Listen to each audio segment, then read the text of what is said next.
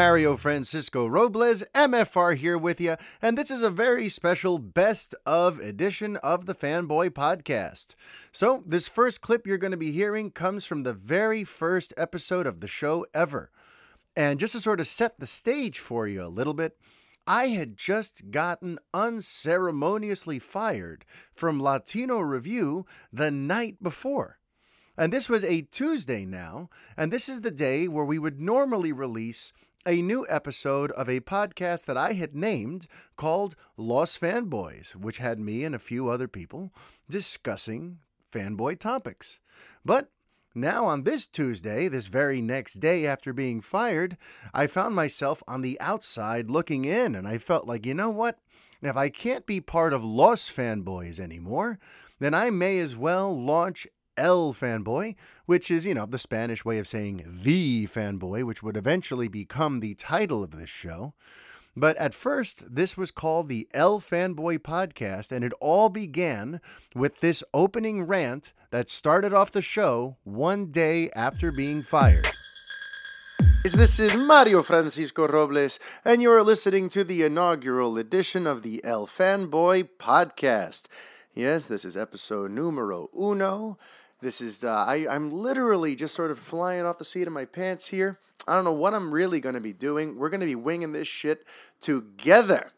As a bunch of you know, uh, things happened yesterday that were sort of unexpected. I don't really want to get into the specifics of it. Just know that your boy's going to be just fine, and this was actually uh, kind of a blessing in disguise, really.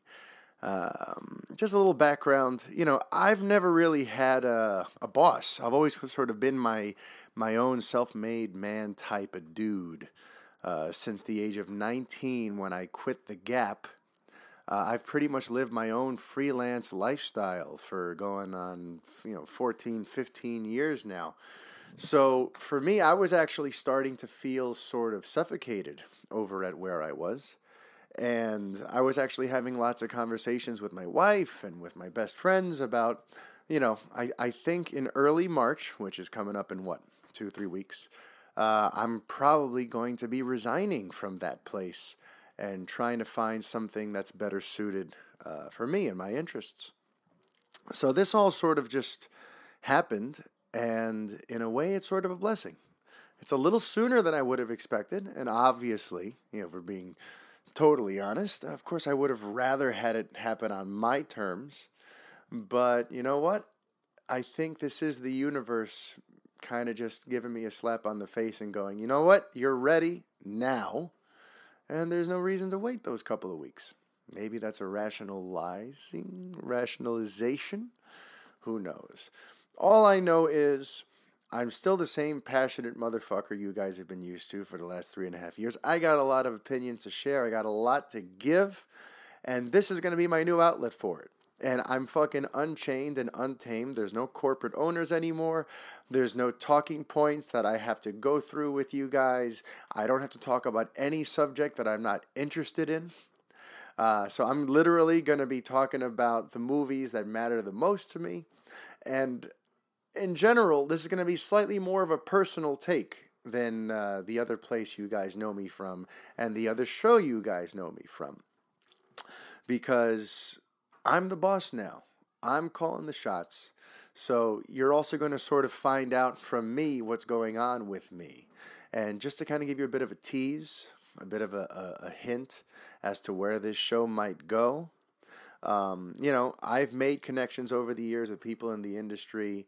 I've got some great friends and some great allies, so I may be bringing on the occasional guest, and uh, more on that later.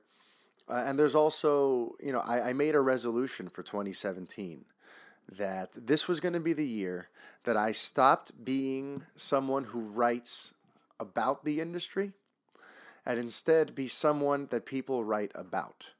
Because while it's been fun covering movie news and analyzing all the latest news and bochinche and rumors and all that stuff elsewhere, the truth be told, I want to be making movies. I want to be on the screen or I want my words to be spoken by people who are on a screen. My whole life has been about entertainment. This is what I do. This is why I get so fucking passionate and so heated about things. And that's why the guys at the Medium Popcorn podcast are like, tell me I sound like I'm on the spectrum sometimes because I, I get so into this stuff. But, you know, my whole life has been about this. I grew up in New York City.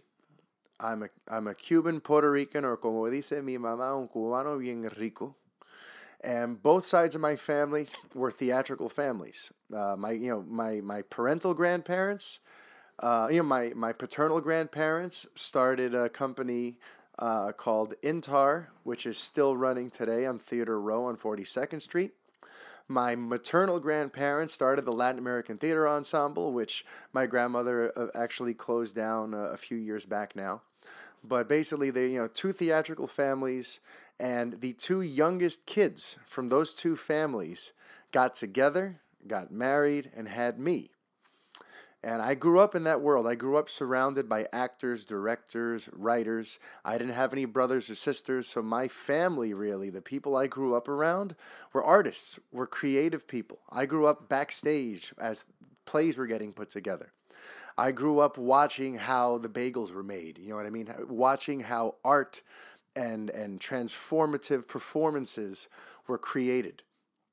So I grew up very much surrounded and inundated by entertainment and being in awe of what it is and understanding how it's made and knowing how to make it better or what isn't working. Um, I was having very deep conversations with directors and playwrights when I'm like fucking eight years old.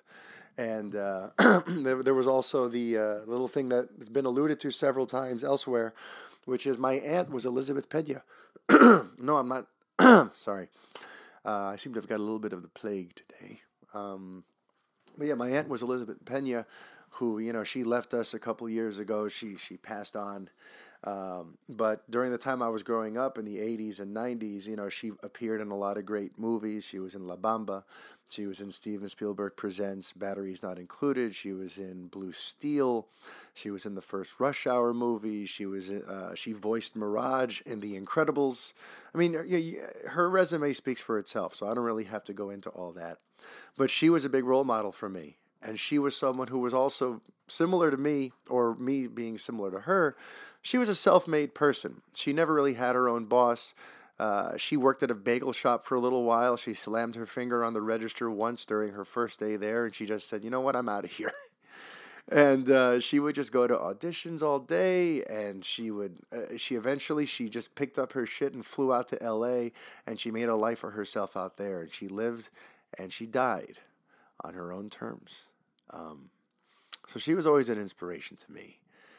So for you guys who have followed me all these years, if you're going to continue to do so, all I can do is promise you that I'm going to try to make the, the rest of my trip even more entertaining than uh, the last leg of it, which you were there for. This next clip comes from episode 43. This would be the episode where I brought on the legendary Mark Millar to be a guest on the show. Mark Millar, the man who gave us Marvel's Civil War, the man who gave us Old Man Logan, the man who helped give us the books that inspired the kick ass movies and the Kingsman movies, and at one point came pretty close, I, at least I thought, to creating a Superman trilogy. So, naturally, as part of that conversation, I had to go back to 2008 and ask him about this pitch that had come onto the internet. We all heard about this exciting trilogy this dark, interesting, weird trilogy that would find Superman being the last living being on Earth as he outlived everybody. It was going to be this grandiose, crazy, interesting alternate take on Superman, and I'd heard about it for so many years, and now that I had the man himself on my show, I simply had to ask him about it, and thankfully, that led into a much longer general conversation about Superman, what an upcoming Superman movie should look and feel like, and some insights into the conversations that he and Vaughn had had while trying to put together their ideal Superman movie. So here's this clip from episode 43 with me talking Superman with Mark Millar. Well, no, we, we didn't actually pitch it. What it was was Matthew phoned me up and he said to me, "Did you not have a Superman idea?" And I was like, I've got, I love Superman. I've got a million Superman ideas. And he said, Would you be interested in coming in and sort of like telling that that idea to um, to Warner Brothers? He said, Because because Kick Ass, I think um, around that time, we, I can't remember if we'd started filming Kick Ass or it had been finished, but Matthew and I had a good relationship going and we knew we were going to work together for a long time. And Matthew said to me, you know, I remember you telling me in the pub you had this idea for a sort of three picture Superman thing. And I was like, yeah, yeah, yeah. You know, but nobody ever heard it. I told Matthew a little bit of it and Matthew loved it. And then he said to Warner Brothers, listen, would you be interested in bringing Mark Millar in? And they said, not really, no. and uh, and what it was, was um, you know, they said, he's a Marvel guy, you know, like he's under contract at Marvel. There's no way we're going to disrespect our, our own people, you know, by, yeah. by bringing in a Marvel guy. And I said to Matthew, look, that's fair enough, you know, I, I understand, you know. Yeah. But, you know, Matthew and I talked about it, and like uh, the idea I told him was a Superman picture that was, it began at the beginning of time and it ended at the end of time and it was going to be Superman's story, you know, his life story, uh, starting with the, the formation of like the Council on Krypton and everything way, way, way, way back, um, and like uh, you know, running to Superman's death, which would be obviously whenever the stars go out. You know, because by that yeah, point, he, and he would essentially be like the last living being on Earth. Yes, he would outlive yeah, everyone, so it would be yeah, like a sort of tragic ending.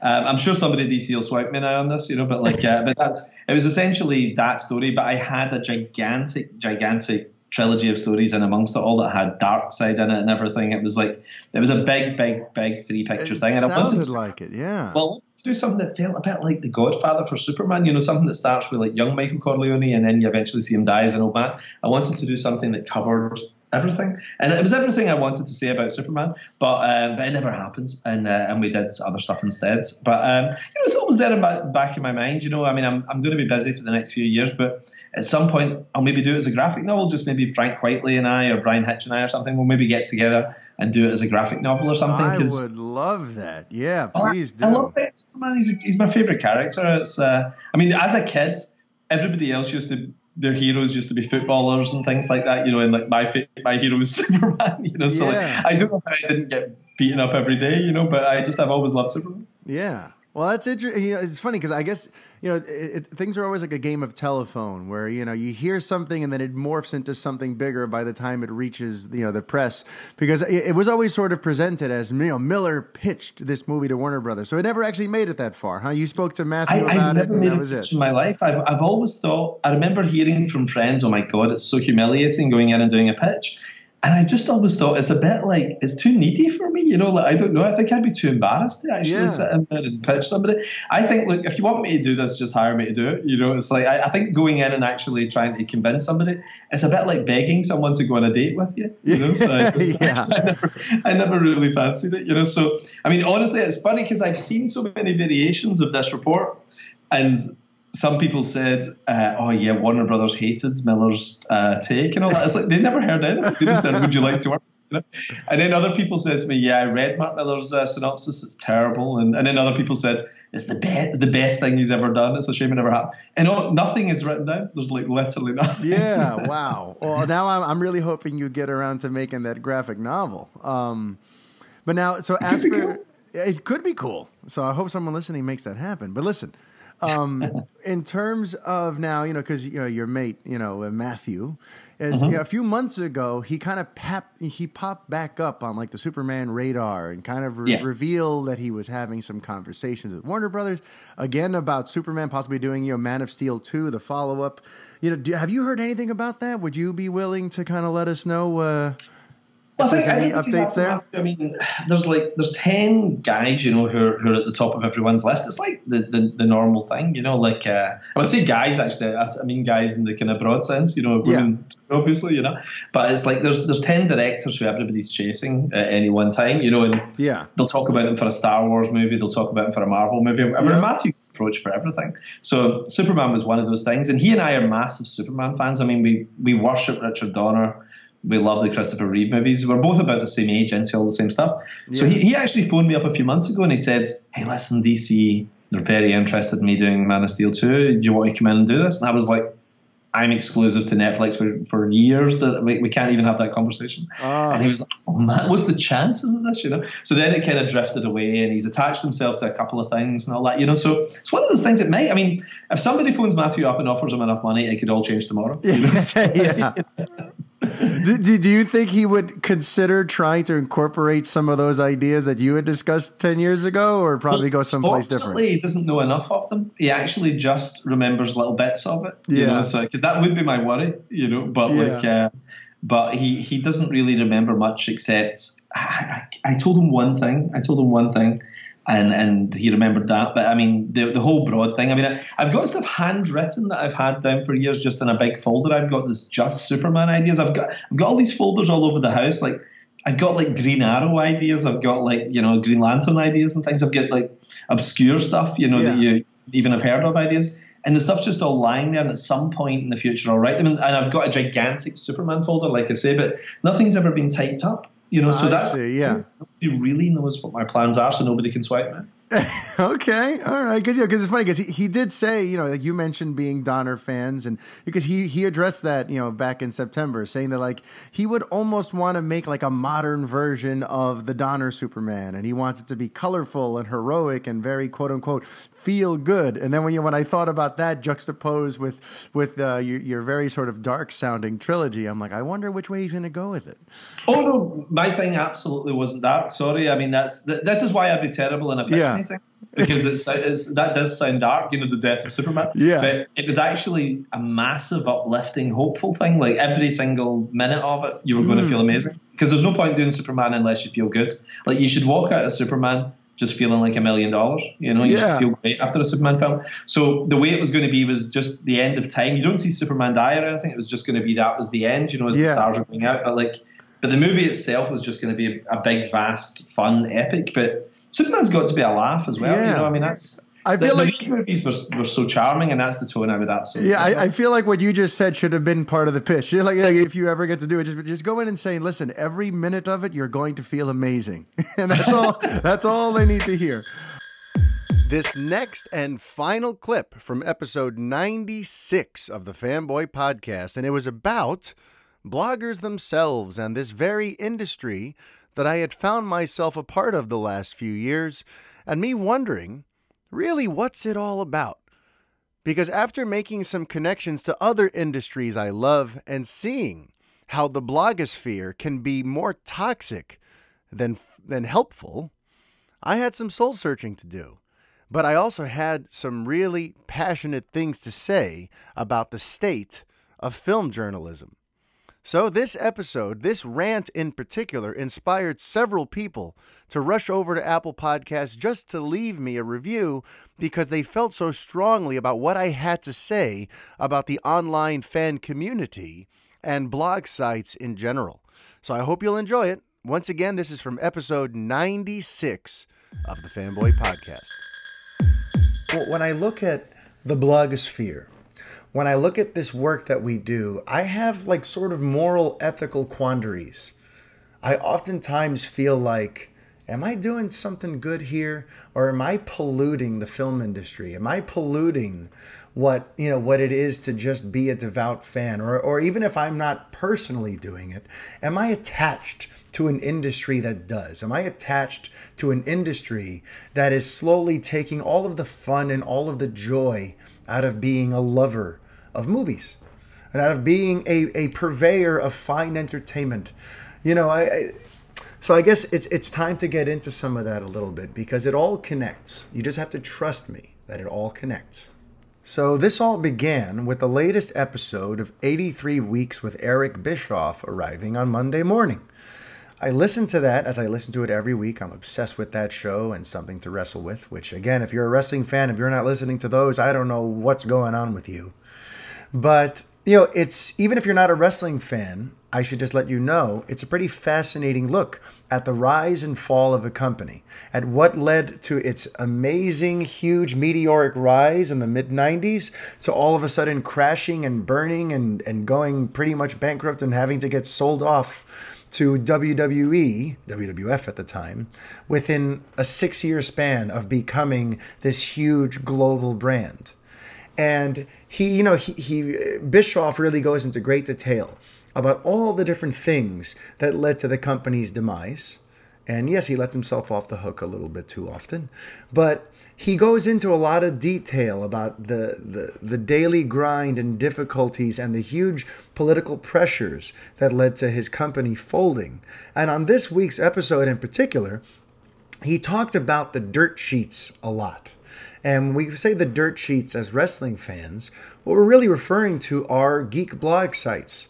So the dirt sheets for the film industry are all these blog sites like Revenge of the Fans, like all the like all of these little comicbook.com and Dark Horizons and Latino Review and I mean it, t- take your pick, you know, Collider, Screen Rant, you know, they're all some varying level of a dirt sheet. Because what we've done is us bloggers, us fans, is we found a way to turn being a fan into an industry.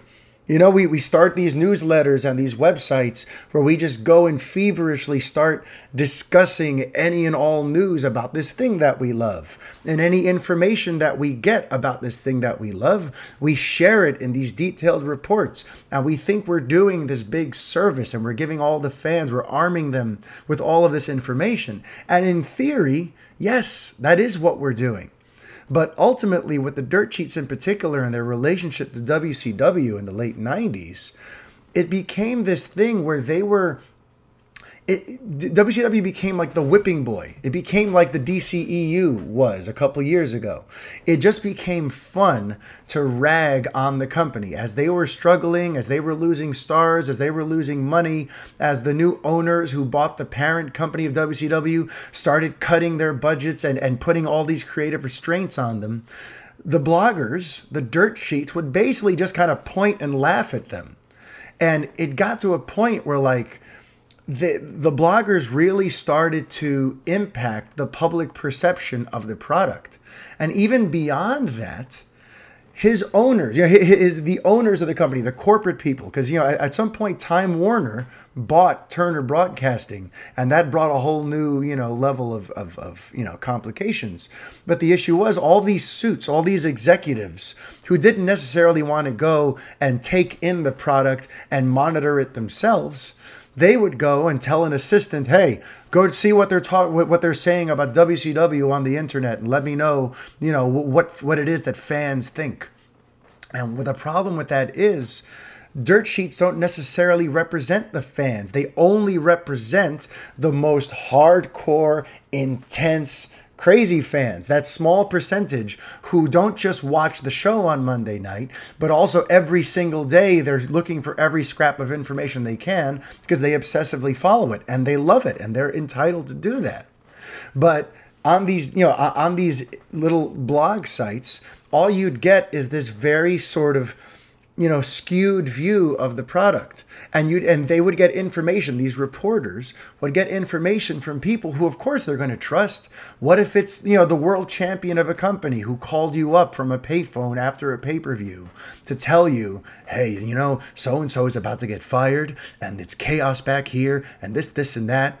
But the problem is while the reporters want to go and believe them because, oh my God, I just got off the phone with someone I just saw on TV, they're real.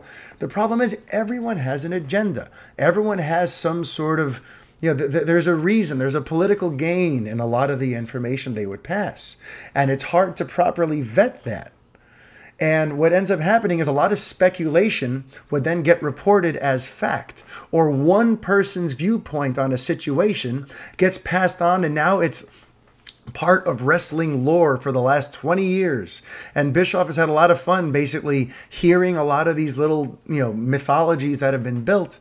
And then when the when the host Conrad Thompson asks him about them, he mentions that either never happened or that was one of 10 ideas we discussed that day. That was never going to be the plan. It was one of several plans, but this website took it ran with it, said it was the plan, and now for a whole generation of fans who grew up on those sites, that is their truth. And it totally screwed with his ability to speak to his bosses about the product because they were going based on what the blog sites said. And it really kind of helped just poison the well on the WCW brand and and the overall product And while listening to that, I saw all these little parallels and it started feeling like, like specifically like with DC, I was like, oh my goodness, the DCEU got dirt sheeted. You know, all the blog sites that just smelled blood in the water and saw, ooh, you get lots of clicks and lots of attention and lots of social media followers when you pile on DC struggles. So let's just do a lot of that. And I started realizing this week that, wow, you know, it really, to me, it feels like the DCEU got dirt sheeted. You know, they got dealt the same hand that WCW did, where they're just trying to pivot and figure out what they got to do to stay relevant and tweak their plans and just live, you know, do what they got to do as a company. But the online website fan geek blog community just totally like turned on them, made them feel like their product sucks and is subpar and the wrestlers would go home and read this stuff too and it, it was like this weird nasty you know negative loop. And it made me look at all of that and made me decide i don't want to be that. I don't want to be a dirt sheet writer. I don't want to be a dave meltzer. I don't want to be a, that's a prominent wrestling uh, journalist so to speak. Um, you know, I, walked away from that podcast really kind of feeling like I hope I'm not hurting the very industry I love because that's something that Bischoff said. You know, the great irony is that these people profess, they proclaim to love wrestling, and the reason that they that they report on it so passionately and in such you know vivid detail is because they love it. But they are inadvertently hurting the very thing they love by spreading things that are maybe only half truths. Or maybe they are true, but no one should know about them just yet. Maybe that thing that you just turned into a gigantic controversy would have resolved itself in 72 hours if you just allowed those people having the conflict to figure it out.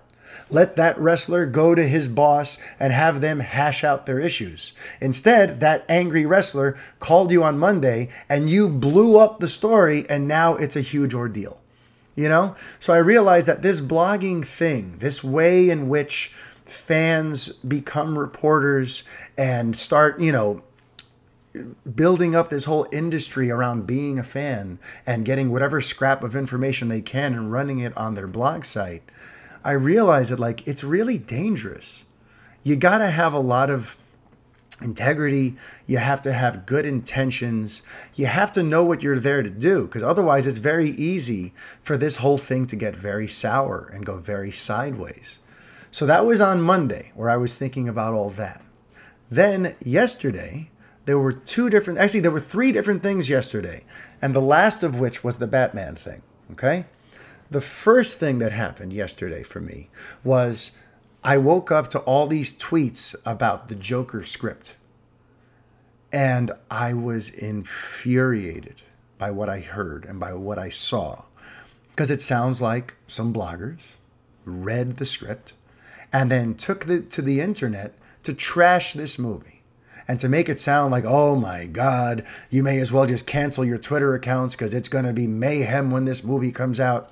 And they basically opened up this whole can of worms where now this movie that was once pretty well hyped and people were very excited for it based on the trailers and there's lots of reasons to think that this is going to be a pretty special and unique film now all of a sudden the entire internet conversation is about what a mess it might be. And then you have people defending it. You have people saying oh no it's going to be a disaster and it's like, why would you do this? This embarrasses me as a blogger. This makes me want to just leave entirely. I do not want to be associated with an industry that undercuts the very industry it professes to love. Because that's what you're doing.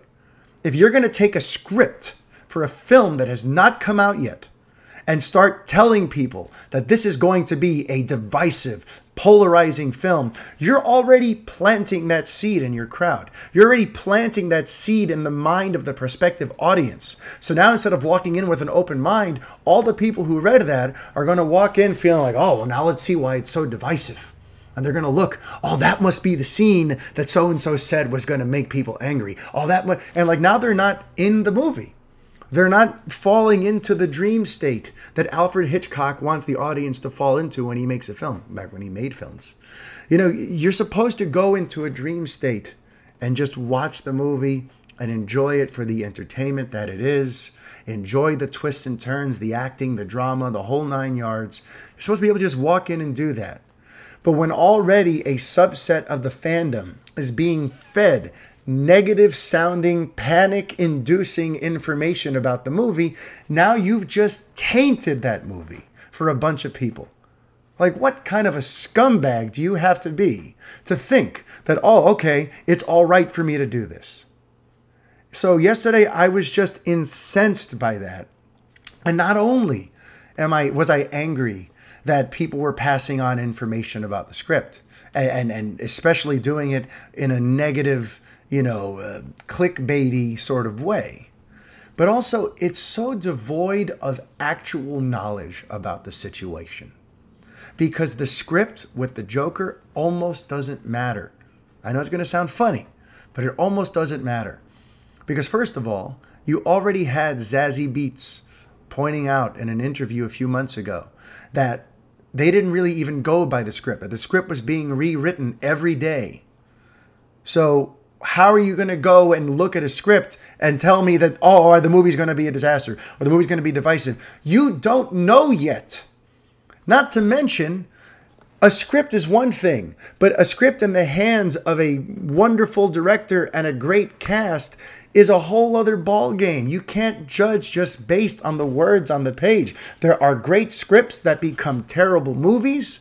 There are terrible scripts that become great movies. There are movies that have no scripts that end up being phenomenal. Because that's the second thing that happened yesterday. I started listening to Christopher McQuarrie's epic long podcasts with the Empire, you know, the Empire podcast they, they've sat down with Chris McQuarrie for each of the last two Mission Impossible films, and they've spoken about his process of creating them. And they're hours and hours long, but they're riveting.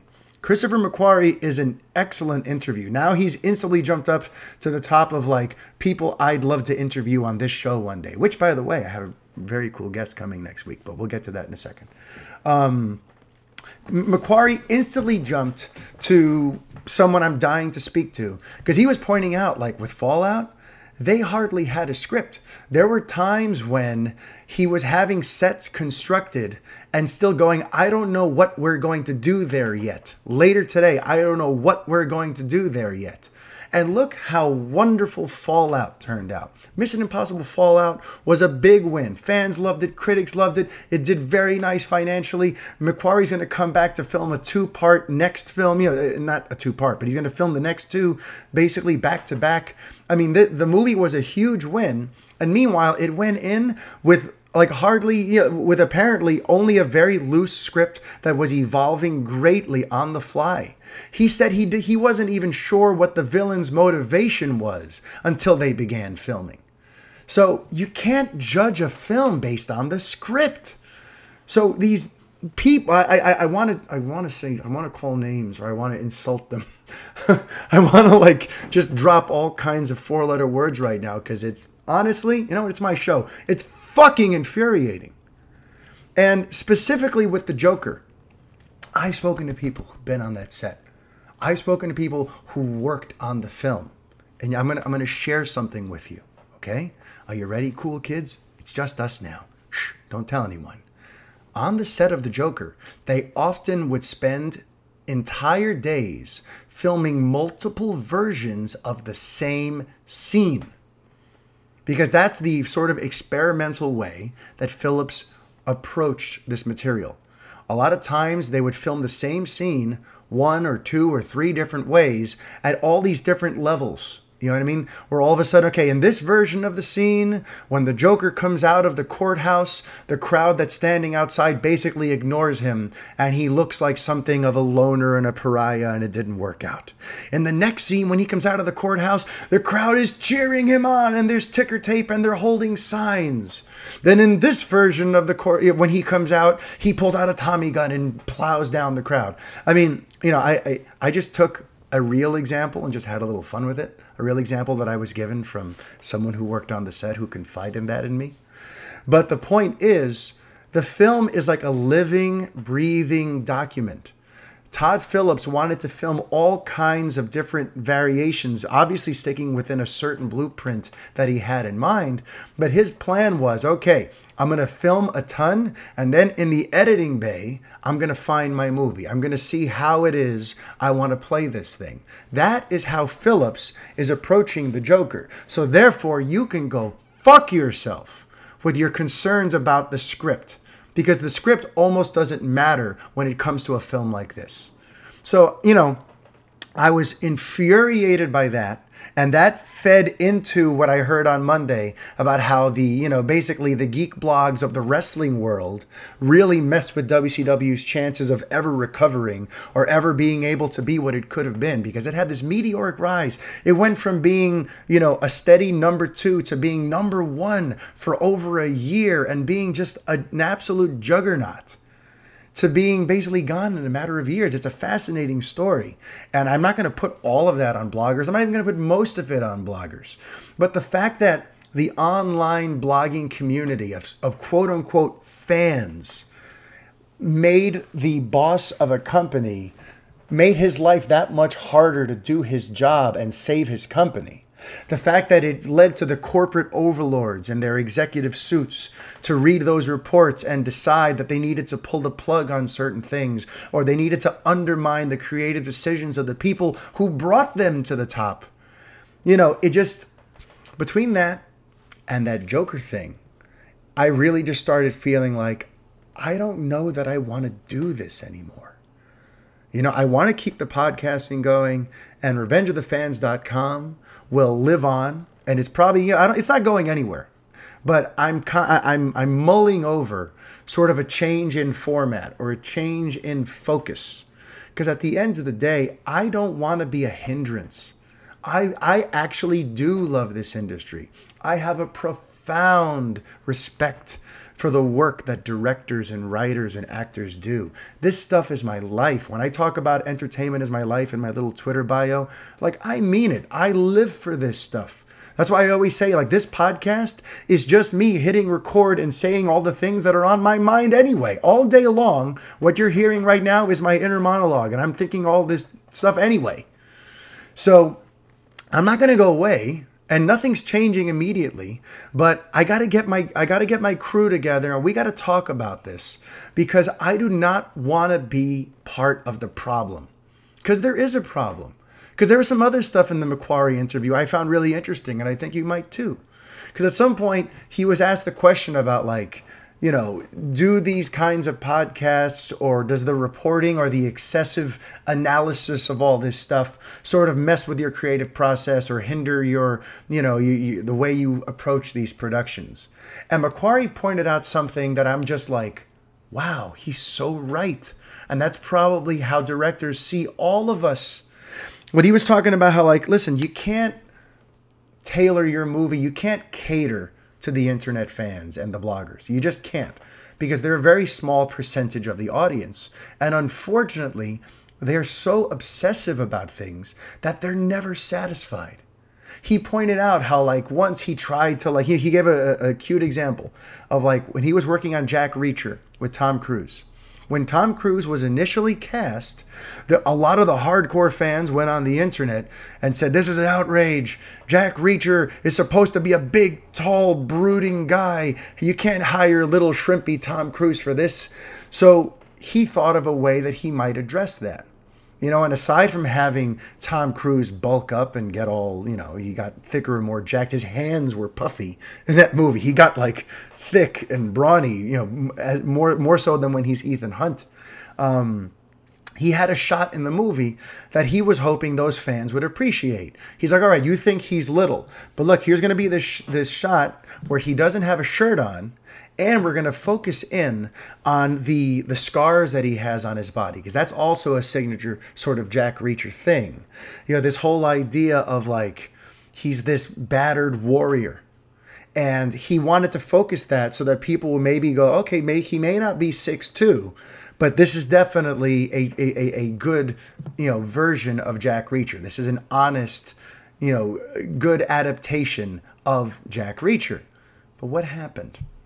That scene was included in the movie, and the bloggers and the hardcore fans, instead of going, "Oh wow, okay, you know he's he got jacked and he has the scars and the, you know he, whatever," they started going, "Oh God, Tom Cruise is so vain. They had to do a shirtless, topless scene just so he could show off his body." And McQuarrie said, like when he saw that reaction, he was so turned off that he just decided, I can't make movies to please the online fans because they're never satisfied. There's always going to be some bug up their ass about something. So I have to make this movie for the other 99% of the audience. The people who don't even know a movie is coming until they see the trailer for it and then decide based on the trailer, oh, you know what? That looks pretty good. When that comes out, you know, I'm going to block out three hours of my life to go to a theater and see that. McQuarrie wants to honor those fans. That's who he's here for.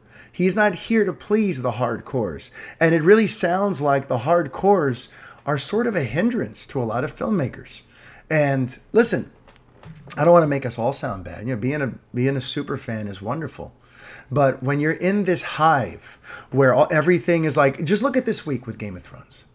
Look at this thing with the petition to HBO to reshoot season eight. Look at the multiple petitions that came up since last night about replacing Robert Pattinson as Batman, which is ludicrous on so many levels. But when you look at the online community, the online fan community, and I put the bloggers and the fans together because at the end of the day, we're all just fans. I'm just a fan just like you are. I have a few friends who give me cool information because I've been doing it for five years and I got a lot of free time on my hands. But at the end of the day, I'm just a fan. So when the industry looks, when filmmakers and artists and actual creators look at the online community, I imagine they go, ugh I imagine they're fairly grossed out by a lot of the behavior they see. So that's why for me, it's very important for me to try to figure out my place in all this. Because yes, I try my very best to make Revenge of the Fans be a place where things are positive, where we're going to give you the information and we're going to try not to make you feel bad about anything. Even if it's bad news, we're going to try to look at the silver lining. I try to make Revenge of the Fans a haven for people who are tired of all the snark and all the sarcasm and all the backbiting and all of the just childish nonsense that really detracts from what makes from what we're here to do, which is to love movies and to celebrate our favorite characters and go on journeys with them. That's what we're here for. We're not here to go, oh, let me analyze this this um concept art. Or oh oh they shot an alternate version of this scene with a different costume? God what idiots. Why didn't they go with that other version? Gah! like all of this like this this this micromanaging and dissecting of stuff that's really none of our business really just has me wondering you know what the future looks like for myself and for revenge of the fans. Because honestly i'm pretty put off by it all and I have such love and respect and admiration for this industry that I never for a second want to be a thorn in anyone's side. And so when I get information and I and and and, and I want to run to report it, I often ask myself like, is this all right? Should I wait till this director is ready to announce this? Is there a reason that they put a code name on this thing? Am I spoiling a surprise? You know, I realize like I don't want to be a part of that. I really don't. I'm just, I, I need to hit pause. I need to regroup a little bit because I feel like something's got to give. And listening to the McQuarrie podcast, which is something I took away from that, is that this industry is extremely volatile. And not necessarily in a bad way, just, just volatile in that you can't predict what's going to happen from what day to the next that filmmakers and directors have to make a lot of on the spot changes and adjustments, that these productions are constantly sort of evolving. And McQuarrie makes a big point of saying that, like, the big mistake that a lot of reporters and a lot of fans make when writing about Hollywood or covering Hollywood is they attempt to use logic. They attempt to apply logic to the proceedings. But the problem is, Hollywood and the filmmaking industry, the whole the whole process of making these movies is a highly illogical thing. there are so many egos, so many like outside variables, so many logistics that end up having to get rethought at the last second, so many moving parts on any particular blockbuster at any given time that it's damn near impossible to report on it 100% accurately. So, what you end up doing as a blogger is you inadvertently create distractions. Instead of like giving people information that's going to heighten their enjoyment of the thing that they love which is what i like to try to do instead of that you inadvertently start sending people off on these tangents looking at stories about things that information that they don't really need to have. You really just kind of like add all this extra fluff that is really almost like a hindrance between the audience and the movie that they're there to see. You don't need to all this stuff. It's only there because people need daily content so much of the stories that we see, that we share, that we read about, that we comment on, are all stories that really a few years back, before the internet boom and everything, none of us would be given any damn about any of this stuff. So when I look at all this, especially when I look at it and, and, and I realize that unfortunately most bloggers make the realization that negative headlines get a lot more clicks and a lot more attention than positive ones, that's where you end up with the troubling outcome, where a lot of sites just end up becoming much snarkier, much more sarcastic, much more mean spirited, because as a business model, that sells in this cynical world we live in. You know, so when I look at like the blogging thing, I don't see it as adding to your love of film. I see it as giving lots of distractions. You know, so yeah, it's just it's just, it's a tough spot to be in. You know, as someone who loves this, as someone who loves operating Re- Revenge of the Fans, you know, when it feels like like so much of the water that I'm swimming in has been so badly polluted by people who never ever think about the morality in any of this. It just, you know, and then, and then I turn around and I see like fans signing childish petitions to remake certain movies or recast certain things the way they want it to be. Like I look at the whole online world, I look at all the, this entire thing that I, I, I'm attached to, and you know I have more questions than answers. And that about does it for this special holiday best of edition of The Fanboy. I will be back next week with episode 118, an all new episode of the show with plenty to discuss. So have a phenomenal holiday weekend. And until next week, life is chaos. Be kind. Be thankful. Adios.